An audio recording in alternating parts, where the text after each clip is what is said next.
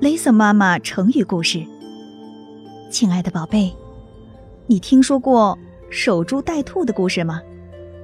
这个故事啊，出自战国韩非的《韩非子五度》，说的是呢，宋国有个农夫，有一天在田里劳作时，突然看见一只兔子朝他跑过来。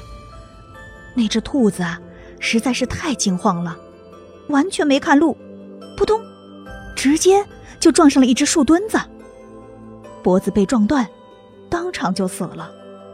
嘿，这农夫啊，屁颠屁颠地跑过去，高高兴兴地捡起了那只死兔子。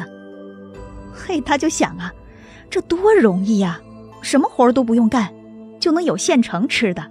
这往后啊，我就守在这树桩子旁边，等着这兔子往上面撞。从此以后啊，他就真的不干活了。可是你说他还能等到下一只傻兔子吗？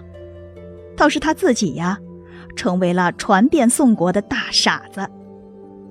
这个故事呢，原来用来比喻希望不经过努力而得到成功的侥幸心理，后来用来指那些守着从前的经验，不懂得变通，死守教条，墨守成规的行为。